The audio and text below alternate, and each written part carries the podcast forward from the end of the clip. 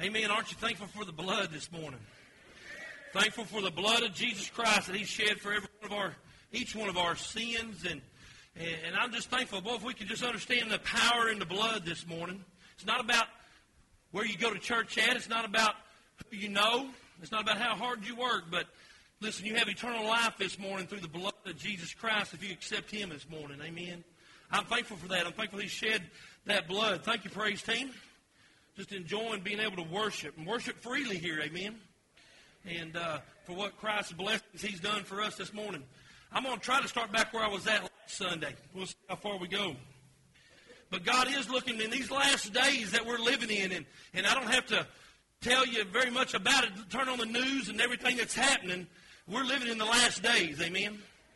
Just everything that's taking place, and not just here in America, but in the world, and just the persecution of Christians in the church, and we still got it good here, amen? But I did see where they did release the pastors last week, and they were sent home from being in captivity, amen? And we're living in the last days. Revelation's being just lived out right in front of our eyes, and I really think today that God is looking for a Spirit-filled church, a church that'll go after Him. Listen, guys, it's more than just showing up on Sunday morning. It's more than just showing up here and taking up an offering, singing a few songs, and going home, and we wonder why we don't see no additions to our church, salvations, lives being changed, the chains being broken off their lives. Listen, God, Jesus Christ died for more than that. He died that we could enjoy this Christian life. We could enjoy this church, amen? Well, I feel sorry for people that can't be excited about going to church and happy to be in church, amen? It just blows me away sometimes.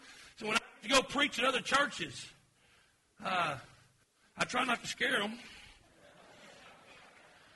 We've never seen a Baptist this happy. Listen, it's not about Baptist, Pentecostal, Assembly of God. It's about being a child of the one true King this morning, amen? That's what it's about. I'm not going to stand up here.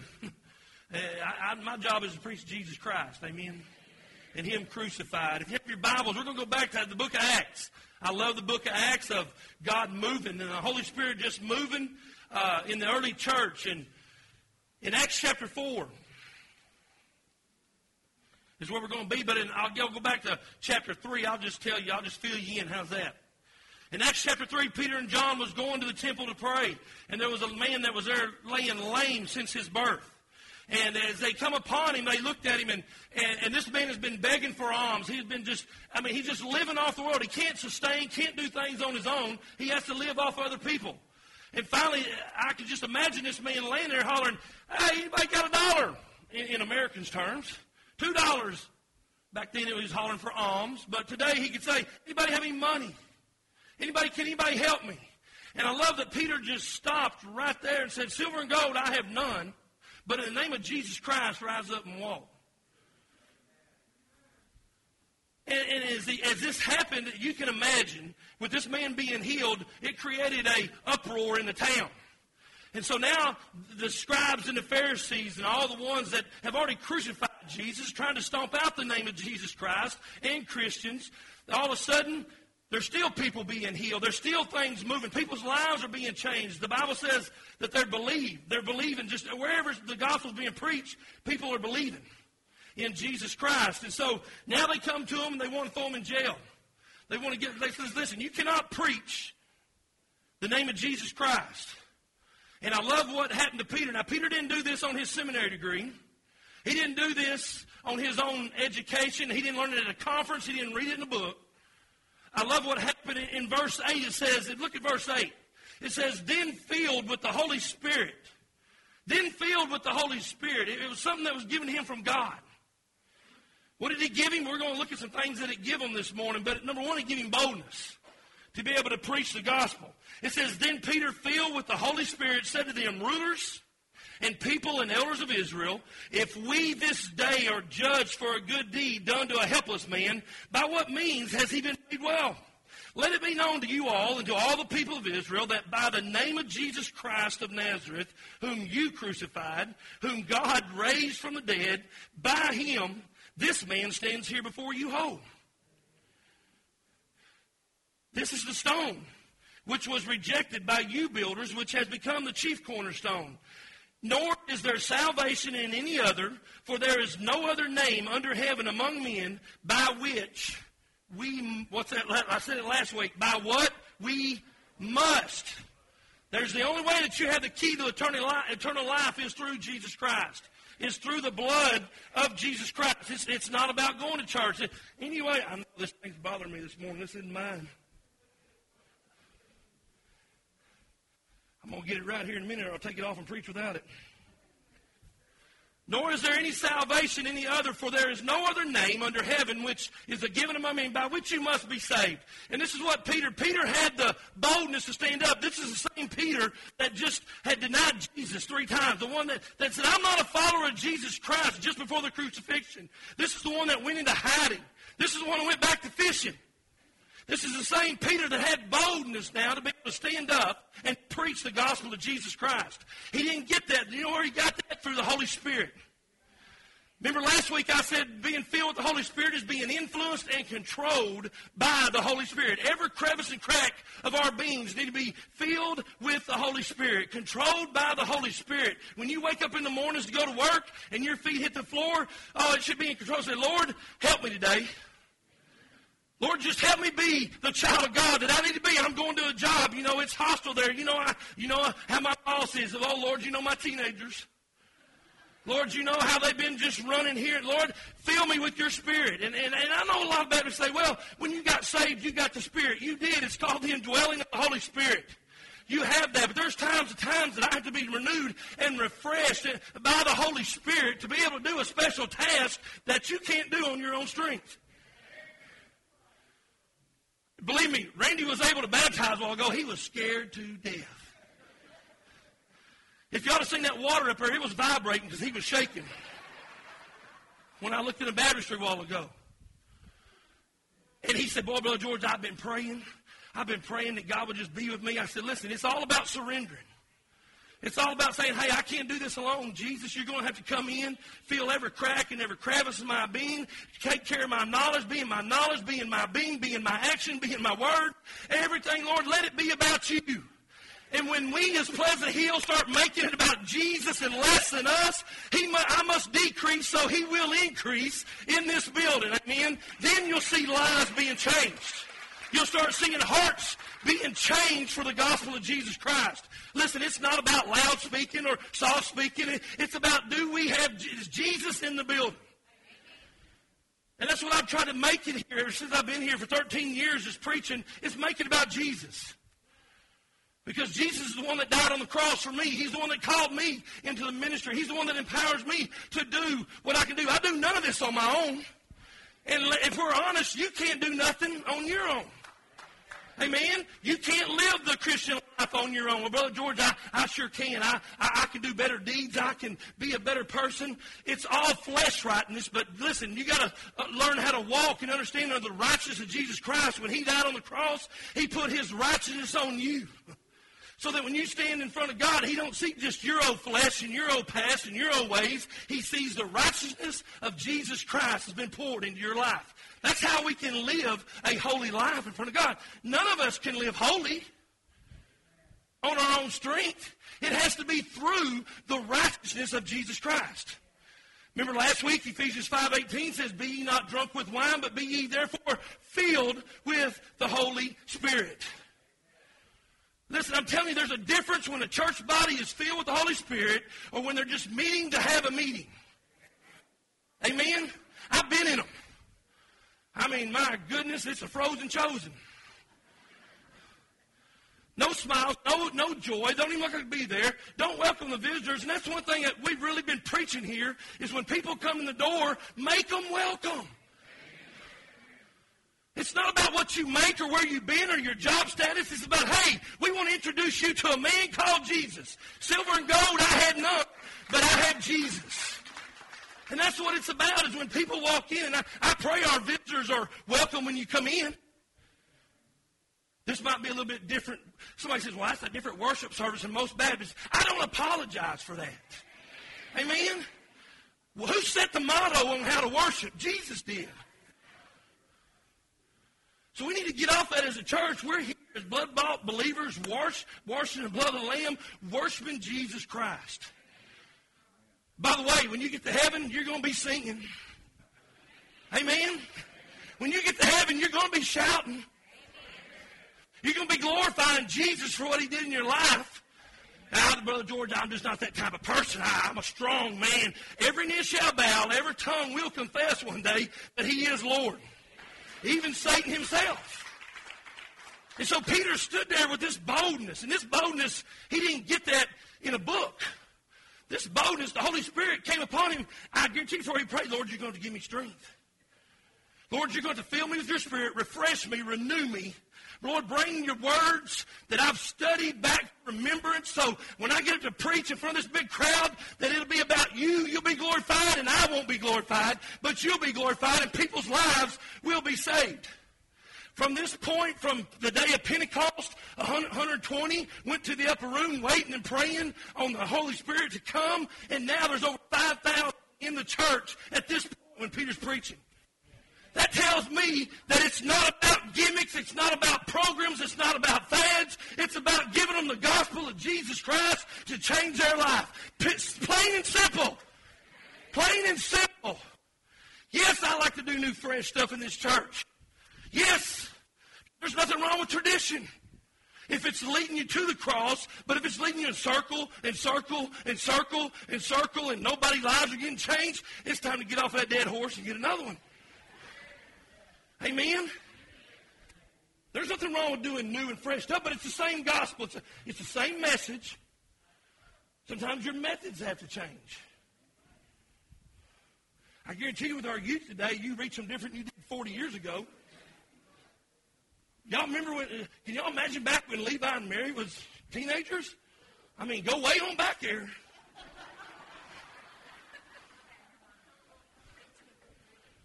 I told y'all a couple weeks ago, I said, if we could go back to the 50s and 60s, a lot of churches would be excited and on fire. Let's go!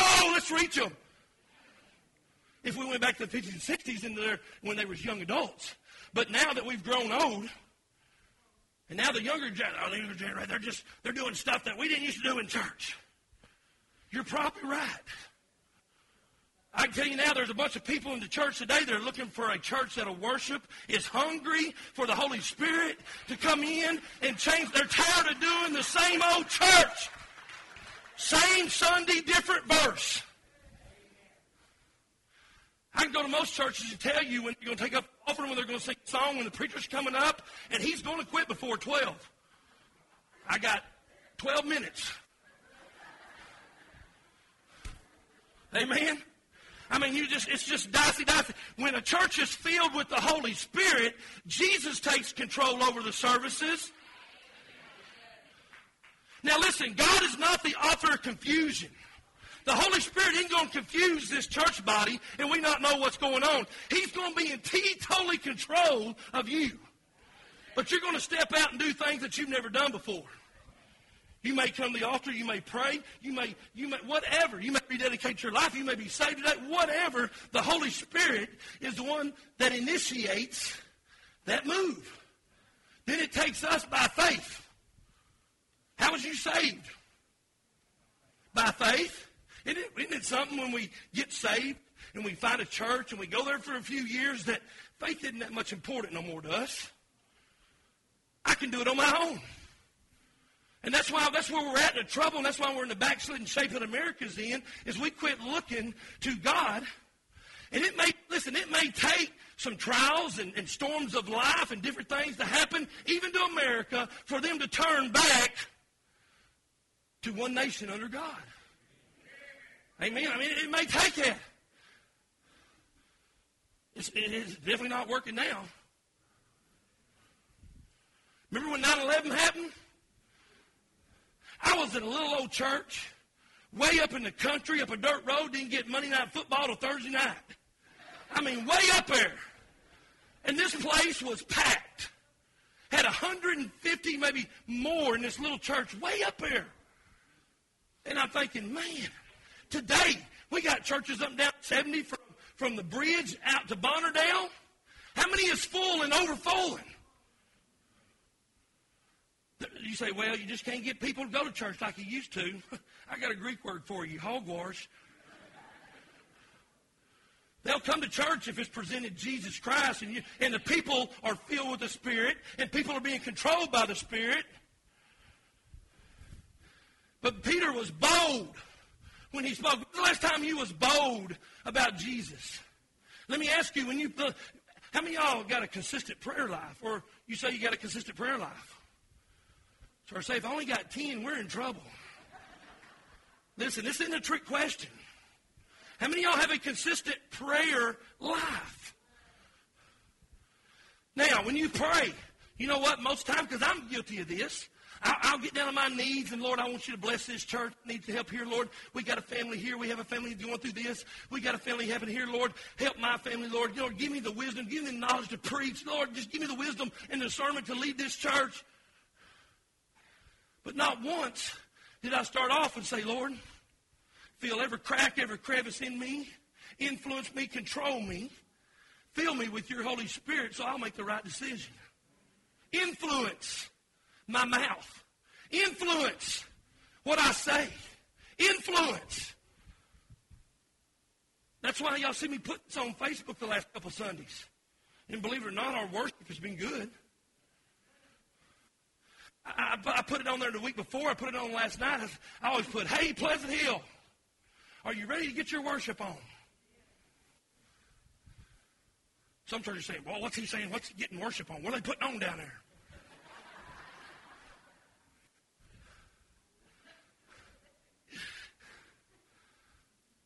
And I always say, let's get our worship on. I pray that you prepared your heart for tonight. Start praying tonight and preparing for worship tomorrow. Because listen, we've got to create an atmosphere for the Holy Spirit to move and to be in. It's just like a greenhouse. Now, it's not all upon us, but we've got to clear out some things in our lives for God to put a blessing. There's some things I got to change. There's some things I need to do. All this has to take place before God shows up and starts working mightily through my life. It's the same way in our church body. Not just the staff is to be glorified, godly, holy, walking people. But God, when he gets a church body that gets on fire and says, hey, I want more than just the status quo of going to church. I'm hungry for you, God, to change my life. Yeah, I'm 66, but it doesn't matter. God can change you at 60. He can change you at 90. He can change you at 100. Well, I've been in church 55 years here, Brother George. Wow. We still need changing. We still need feeling. By the Holy Spirit. We still need to be influenced by the Holy Spirit. Well, I'm a grandma. My kids are grown. I got great grandkids. Well, influence Jesus for them great grandkids. You'll be amazed at the people that watch you when you leave this church. If they know you come to Pleasant Hill, I guarantee you they're watching. Because that preacher up there, he's loco. He's preaching unscriptural stuff. He's got to. They got a house full. No, we got Jesus. Just plain Jesus. That's it. I don't have no one. Amen? Don't have one. But we do have the Holy Spirit today in this age that we live in. He's your comforter. He's your guide.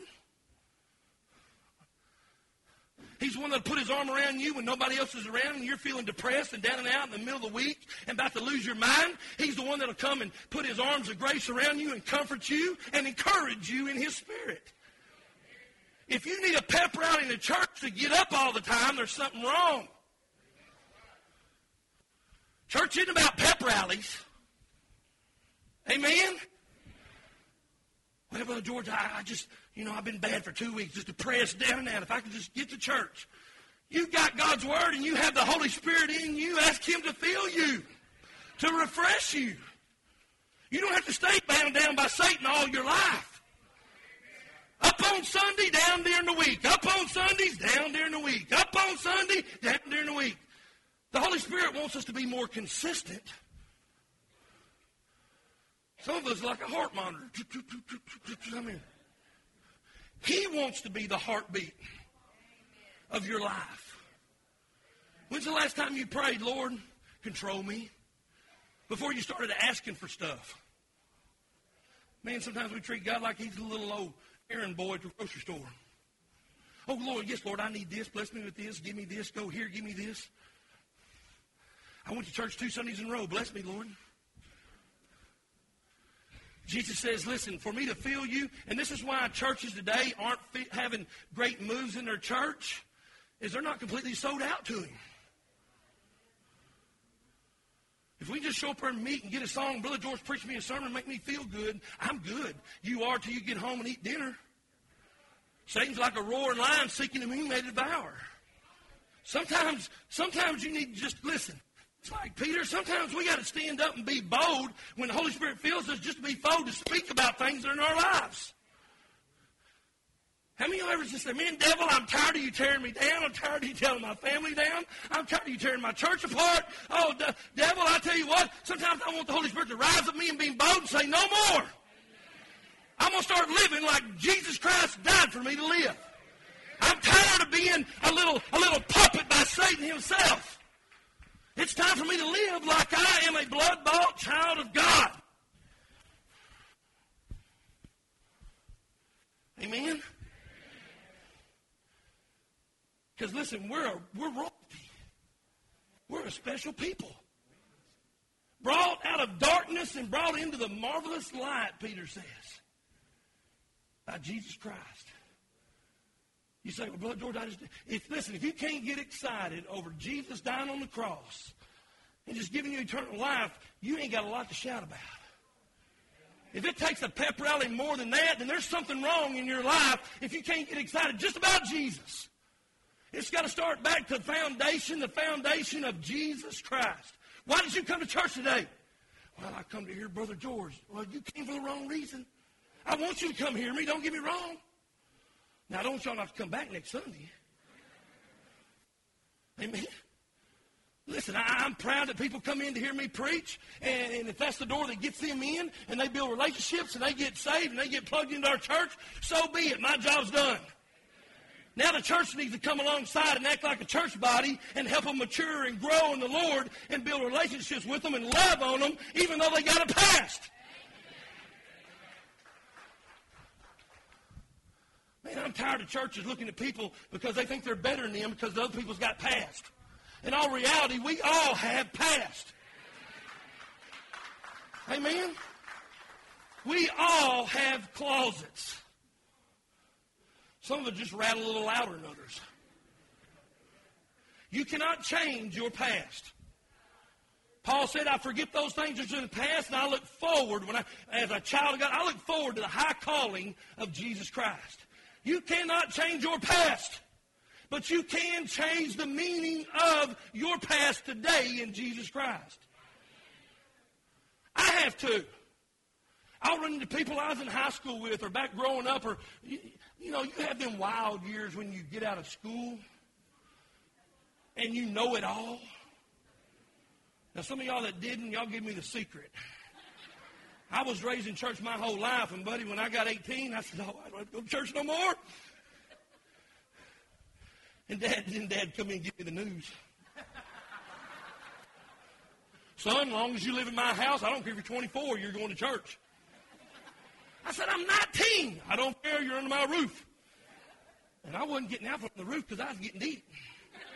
Amen? So I went to church. But then when I got turned 20, me and Melvin got married when we were 20.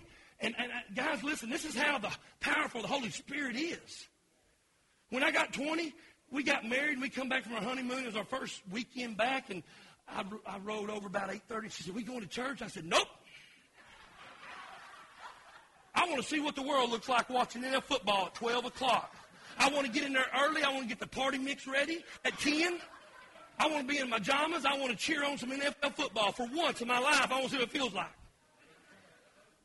Because I was always at Sunday school during this time. And so we did. She said, that sounds good to me. Boy, me and my little honey bunny, we just partied. And then about 12 o'clock, it's amazing how the Holy Spirit reminds you. Nobody said a word. My dad didn't holler from the church out and say, "Where are you at?" He didn't have to. The Holy Spirit screamed louder than he's ever screamed at me. About 11:15, I looked up and I said, at the church I went to, they got it at 11:55, every Sunday. It didn't matter if Jesus was coming. We letting out at 11:55. And I looked up there and seen 11:12, and I said, man. And the Holy Spirit just all of a sudden said, that's where you are. You know where you should be. Here you are, your mom didn't raise you like that. Now you got to. Now it's time, George, for you to get your own faith and quit living off your mom and dad's faith. Get your own faith and live like a child of God, like I died on the cross for you to live, and get your family and get up and get to church next Sunday. Now, listen, guys, before y'all run with that, my dresser didn't blow up into a burning bush and nothing like that. Okay? But through my conscience and the Holy Spirit indwelling me as a child of God, He spoke just as loud, just as clear. And if you're a child of God this morning, He'll speak to you just as loud and just as clear to get you back on the right track where He wants you to walk hand in hand so He can control your life. He will speak to you. Either it's through His Word or through His Spirit or through a circumstance, through a friend. God will shake you up and help you get bolder in your walk. And when I say bolder, for some of us, just bold is just getting up and getting to church on Sunday morning at 11. Amen? And listen, I'm not belittling you. I don't want you to take my sermon that away just because I'm loud. I'm thankful you're here at 11. I'd rather have you here at 11 than none at all. Amen? And so some of us, it's a struggle just to get to church at 11. But I guarantee you, when you start praying through the week, Holy Spirit, just fill me, control me, feel every crevice, every crack in my being, my thoughts, everything. By Saturday, the Holy Spirit will start remembering to tell you. He's like your alarm clock, man. Go to church tomorrow. Be in church. It's going to be good. I mean, your spiritual alarm clock just goes off inside of you. Anybody ever had that happen before? And then the Holy Spirit acts like a smoke alarm, too. Neville told me the other day to go in Hunter's room and test his smoke alarm. I said, it works, I know. She said, we ain't tested a long time. Go test it. He was been duck hunting. He'd been out. I mean, he got up early and hunted all day, and he come home duck hunting and said, I'm tired. I'm going to bed. I mean, there's his waders. There's his chutes. I mean, you can just follow him to his room.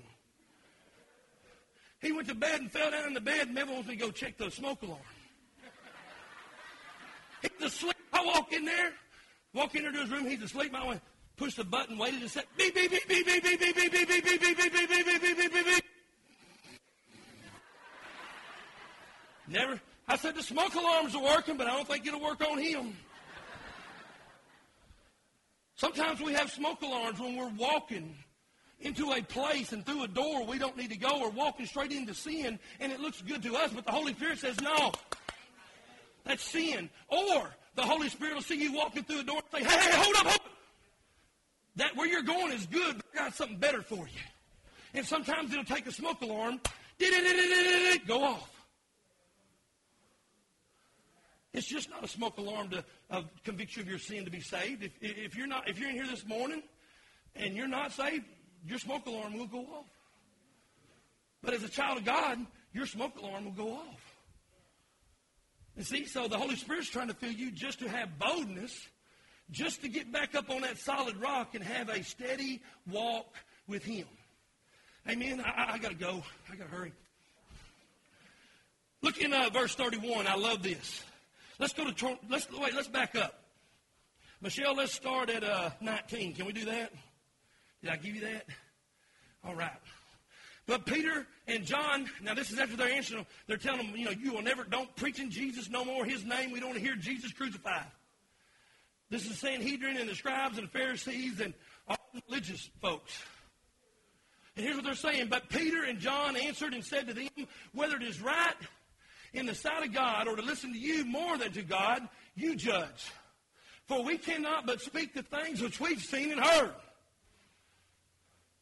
And so they threatened them, said, you quit preaching. And here's what most of us, if we was preaching today, would say, no problem. Okay, was I not politically correct? when I preach that, I'm sorry. We won't do it no more. That's not what Peter and John said. They said, but listen. So when they had further threatened them, they let them go, finding no way of punishing them because of the people. And here's why they couldn't. It's hard to punish somebody for preaching Jesus when you got the lame man standing there going, "Thank you, Lord. Woo, I can walk. God is good. He's a good, good Father." Amen? Man, when he's running around, it's hard to sit there and say, now this is a prank. They seen this guy lame from birth. Everybody knew where he laid at the gate, at the church. They knew where he laid. For the man was over 40 years old, of whom the miracle of healing had been performed. And being let go, they went to their own company. Now they're going back to church. They're going to tell the other people in their church, the other disciples, and their own companions back one. And reported to all the chief priests and elders what they had said. So when they had heard that they had raised their voice to God with one accord, said, "Lord, you are God who made heaven and earth and the sea and all that is in them, whose by mouth of your servant David said, why did the nations rage and the people plot vain things? And the king of the earth took their stand, and the rulers were gathered together against the Lord and against his Christ. For truly against your holy servant Jesus, whom you anointed, both Herod and Pontius Pilate and the Gentiles and the people of Israel were gathered together to do whatever your hand and your purposes determine. Now look, now Lord, look on their threats and grant to you their servants with all." When's the last time we had a prayer service here and we said, Lord, we're being persecuted. We know the times are changing. Laws are getting stripped here and things are happening here and it's going to get worse in 5 and 10 years. Lord, we're praying for boldness that we'll still be the church 5 years from now what we are today. Even better, even bolder. They're praying, hey, give me boldness to keep preaching. Most of us hadn't prayed for that lately. Now, Lord, look upon their threats and grant your servants with all boldness that may speak your word. By stretching out your hand to heal, and that signs and wonders may be done through the name of your holy servant Jesus. And Jesus is still in that business of healing. It may be he needs to heal you emotionally. He may need to heal you physically. He may need to heal you spiritually today. But he is still quite capable. I guarantee you if I had come down and went to the doctor and had cancer, when I got here in my church body, I'd be right here saying, hey, come up, guys. I need prayer. I need my church body to circle around me and pray. I just come out with some bad news, cancer. But listen, it's not bigger than God. But if God wants to call me to heaven, that's okay. But in the meantime, while I'm here, let's pray. We don't have because we don't ask. We don't come up to the altars in church no more. In most churches, when people are sick and say, hey, they're going for surgery, let's come on, David's having surgery, let's pray for him today.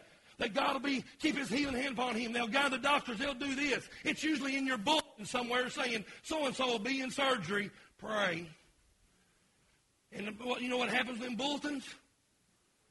I'm around church my whole life. Most of them are left in the seat or in the trash on the way home. So that's why God doesn't move, because we don't pray. We don't pray for power. This church was praying for power. They were praying for God's grace. There's a family that's going through a marriage problem. And if they're in our church, we need to pray for them that God will bring them both back together. Amen? Well, God just can't do it no more. He can't if you don't want it. I've met with marriage. I've met with couples that'll come in. Randy and the wife would give her right leg to work this marriage out, and the husband says, nope, don't care. I'm ready to go. I'm done. I've been in this all my life. You've got to give place for the Holy Spirit to work and to move. If both of them come in and said, hey, listen, we both messed up, because marriage is not all about her and all about him. We all got our problems. Amen? Come on, look at your neighbor and say, you've got problems. Amen? We all got them. But see, here's the funny thing is the church of God, the church of Jesus Christ, when I mess up, I want grace right then. But when I see somebody come in, oh, Lord, teach them a lesson. Let them walk through that battle and learn who you are in your name. You made your bed, lie in it. And we wonder why the Holy Spirit's not moving in our churches. It doesn't matter when folks come in and they're hurting, they're broken apart, they're hurting, they need healing, and all they need, they don't need this church, they don't need this preacher, they need Jesus, but they need a people that will point them to the cross and say, hey, I'm not perfect, I mess up all the time, but if it wasn't for Jesus, I would not be where I am today. Amen, I would not be where I am today. Man, that's a Spirit-filled church. People come in with drugs. I think people come leave the church with alcohol in their breath. Most churches have been called the spiritual police to arrest him before he got to the car. Alcohol! Do not come in the house of the Lord with that on your breath. Who do they sound like? The scribes and Pharisees that told Peter and John not to preach. See, if we don't watch out and we get to worship our rituals and not our relationship, we act just like them. But I love the next verse. I love this verse. And when they had prayed, the place where they were assembled together was shaken. Now not only was Peter and John filled with the Holy Spirit, look what it says. They were all filled with the Holy Spirit and they spoke. What did they speak? It don't say tongues. What does it say? They spoke the word of God with boldness. That's what they spoke. Paul said, I'd rather speak three words you can understand than 1,000 that you can't. When I see a church that's filled with the Spirit that's loving and take people in and show them the grace of God and Jesus and show them the word and speak it with boldness, man, he said, we need churches like that that'll love on them. By the way, we need preachers that way in our churches. I say this about church, but half the time it's the preacher and the leadership's fault, the way the church is. Preachers don't preach just old-fashioned preaching no more. They don't get right down and just preach and say, hey, this is what God's Word says. We got to give you a nice little sermon, get a table up here and get a cup of java and sit around and... I guarantee you, when Peter spoke to them people and he was filled with the Holy Spirit, he wasn't drinking java and he didn't have a table.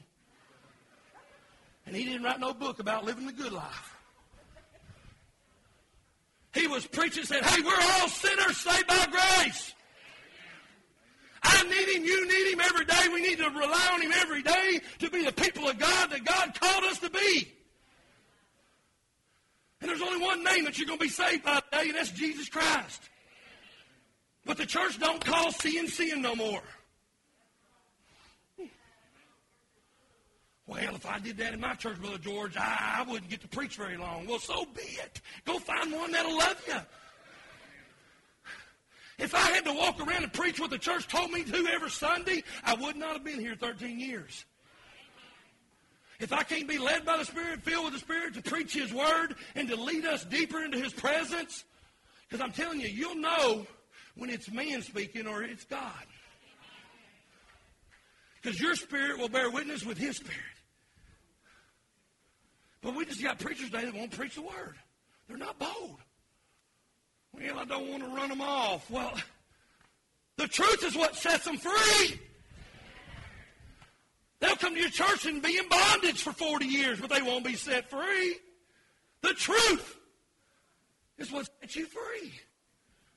But that place was shaken. That's what we need in our church. We need some churches that are shaken to the core. Number one, we need about all these churches next Sunday in Garland County to have some old guy that ain't took a bath in about a week, wearing dirty, nasty clothes, walk in and sit right there and see if they'll invite him to Jesus. Y'all remember that story a few months ago? A pastor in California did that. They had called him, and this church was a large church, 8,000 or 10,000. They hadn't seen him yet. He dressed up like a homeless person on the back of their church that Sunday coming to church. I would love to see. I would have loved to have had a Kodak moment. They said, well, we want to welcome Brother So-and-so as our new pastor of so-and-so. I think it's a community church. Welcome everybody. Stand and give him a hand. He come walking up in all that homeless garb. Dirty, smelly, sack lunch. Walked up there and told them, said, guys, this is not church. Church is when you come and we start helping people like me. When we show them the love of Jesus Christ. And what grace can do for you, and what Jesus, how he can turn your life around. These are the folks that we're going to, you would have seen some people's faces. Oh, he's our preacher? He looked different the next Sunday. He was dressed up nice. But he made his point. He made his point. See, this, churches need to be shaken. Shaken in their prayer lives. Shaken in their preaching. Shaken in their singing. Look joyous when you sing. Don't make them just squeeze it out of you like a... Hold that, I'll lose it. I mean, you shouldn't have to come every Sunday and we squeeze you like a bunch of oranges just to get the good juice out of you.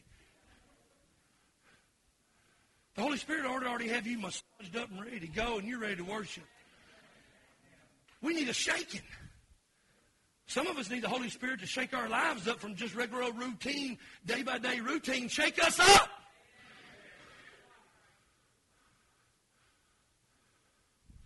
Shake us up. Because it's all because of the grace of God. Man, I got to go. I got to close it. And the last thing it did, it unified the church. When the church is Spirit-filled, guys, when we're Spirit-filled, we're in unity. And I wanted to close with this because, listen, a unified church body. I want to read these two. I want to read these two right here she's got. Look at verse 32 of chapter 4. Now if they were shaken, they were all filled with the Holy Spirit and spoke the word of God with boldness. Now the multitude of those who believed were of one heart and one soul. One. Jesus, for he went to the cross, and I pray that my people would become one. This is the hardest thing for a church to do inside the church and outside the church is to be one in the body of Christ. Because somewhere in church, you got somebody always stirring it up. Amen? But listen, Pleasant Hill, I want to tell you this year, if we got people that's stirring up trouble, stirring up a mess, we need to go to them and say, hey, we're on with Jesus. He's moving this church. We don't need this in our church body. We're moving on with Jesus to higher ground. You're always gossiping, always stirring the pot. You never want to go with our vision. I'm not being mean, guys. I'm just preaching the truth. The Bible says go to them once, go to them twice. See, we don't preach that in church no more. But there's always somebody, the devil number one, well, I'm just a mean old person. I wasn't made that way. My daddy was that way. My grandpa was meaner than a snake. I'm just wired that way. No, you ain't wired that way. You're not being controlled by the Holy Spirit. Well, I just can't help it. Well, then you might need to get saved. Because you can't be who you want to be all the time without being controlled by the Holy Spirit. That scares me about people in the church today. Billy Graham says 75% of the church members are lost across the church body. And boy, the more I'm around churches and preaching, and not necessarily here, we'll get you in a headlock if you do that here. Amen? But as I go to other churches and I hear their wars, splitting, you know why all that happened? They can't be one. The devil is very good. He's like a roaring lion seeking whom he may devour. And he'll split this church as quick as anybody else's church. That's why we always have to be on guard and say, hey, I'm going into church today. I may not like every song they sing. And here's a big one in church, contemporary of the hymns. Well, the devil has really used that to tear up the church. I don't care if you sing Jesus Had a Little Lamb and he... It don't matter if it's a hymn or a contemporary song. It's about your heart. Because I guarantee if you pray this prayer about being controlled on Saturday night before you come in on Sunday morning, about being controlled, every crack, every crevice, you don't mind contemporary. It's about his blood.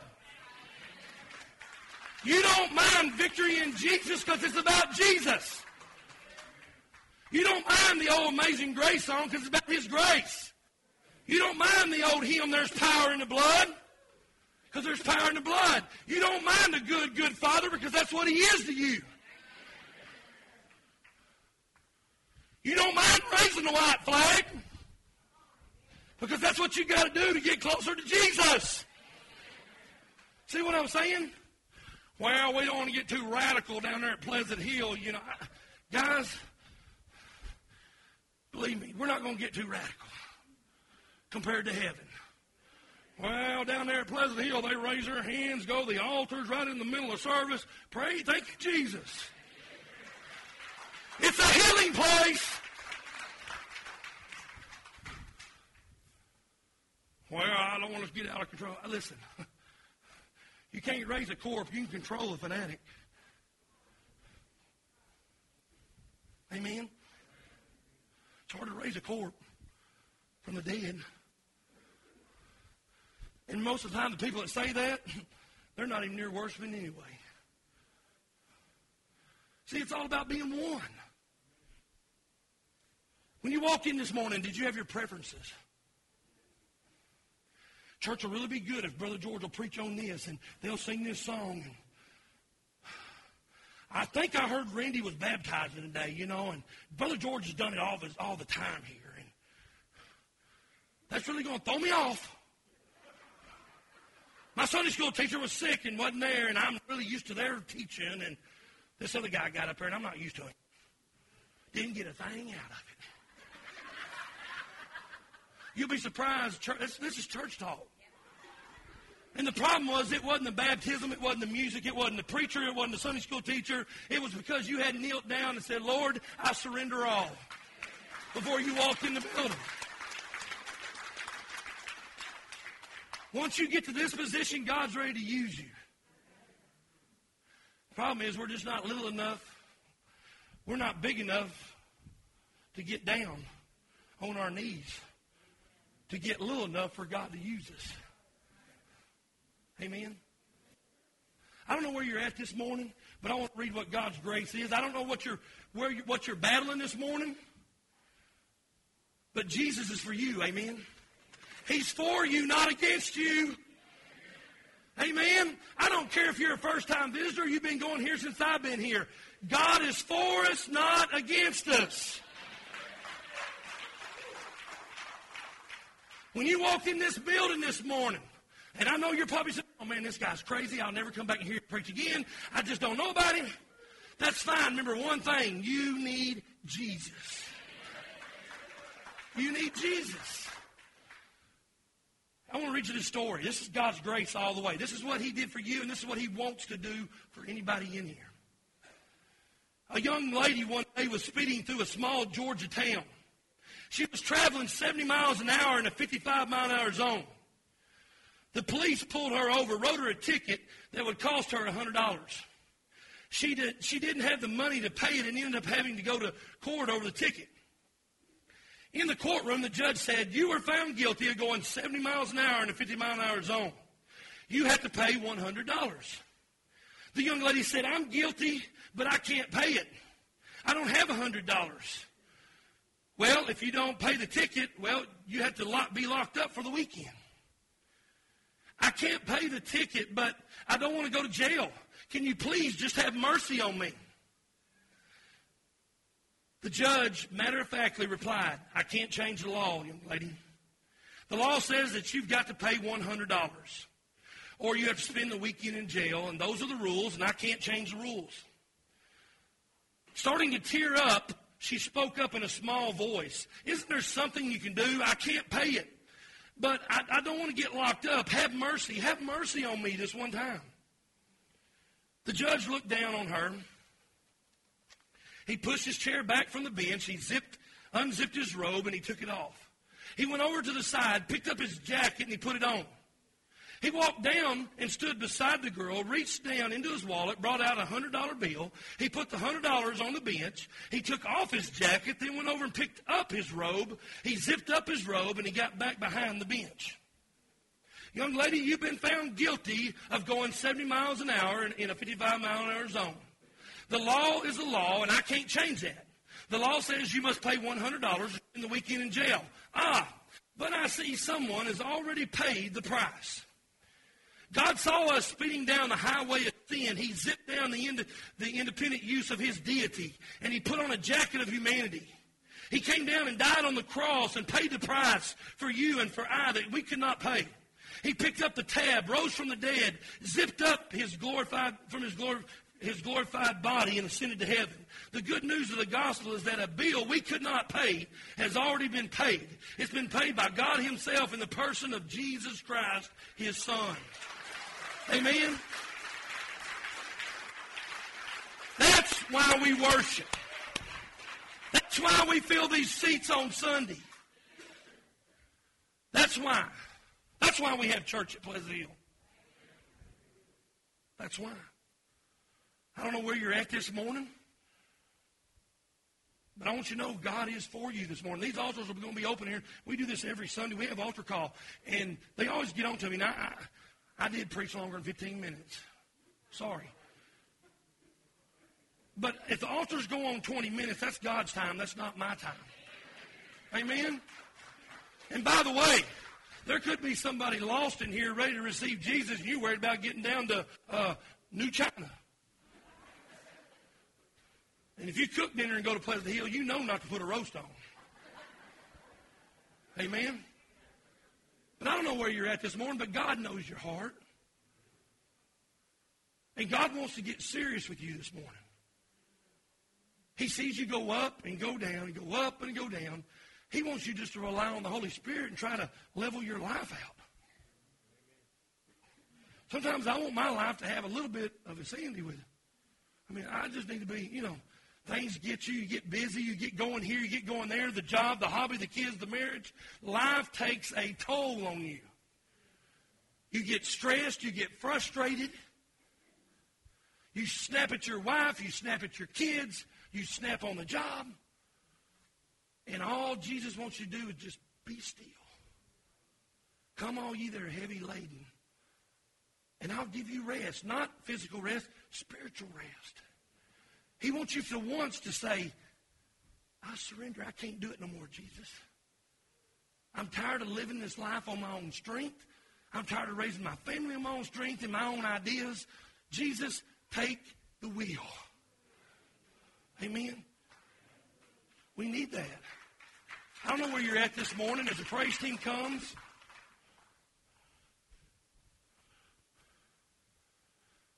but listen, I hope they sing that this morning. I didn't look over the music list like I usually do, The Well. Listen, I love this song, The Well. If you listen to the words, let it speak to your heart, because it doesn't matter if you're lost this morning and you don't know Jesus Christ, or you've been saved and you've been out of church, or you've been saved and you've been here every Sunday. There is a well waiting at the foot of the cross to refresh your walk, to refresh your marriage, to refresh your walk with Jesus. If your walk is stale and cold and you're not excited about your salvation, then you need to come to the well. Because Jesus didn't die on the cross for us.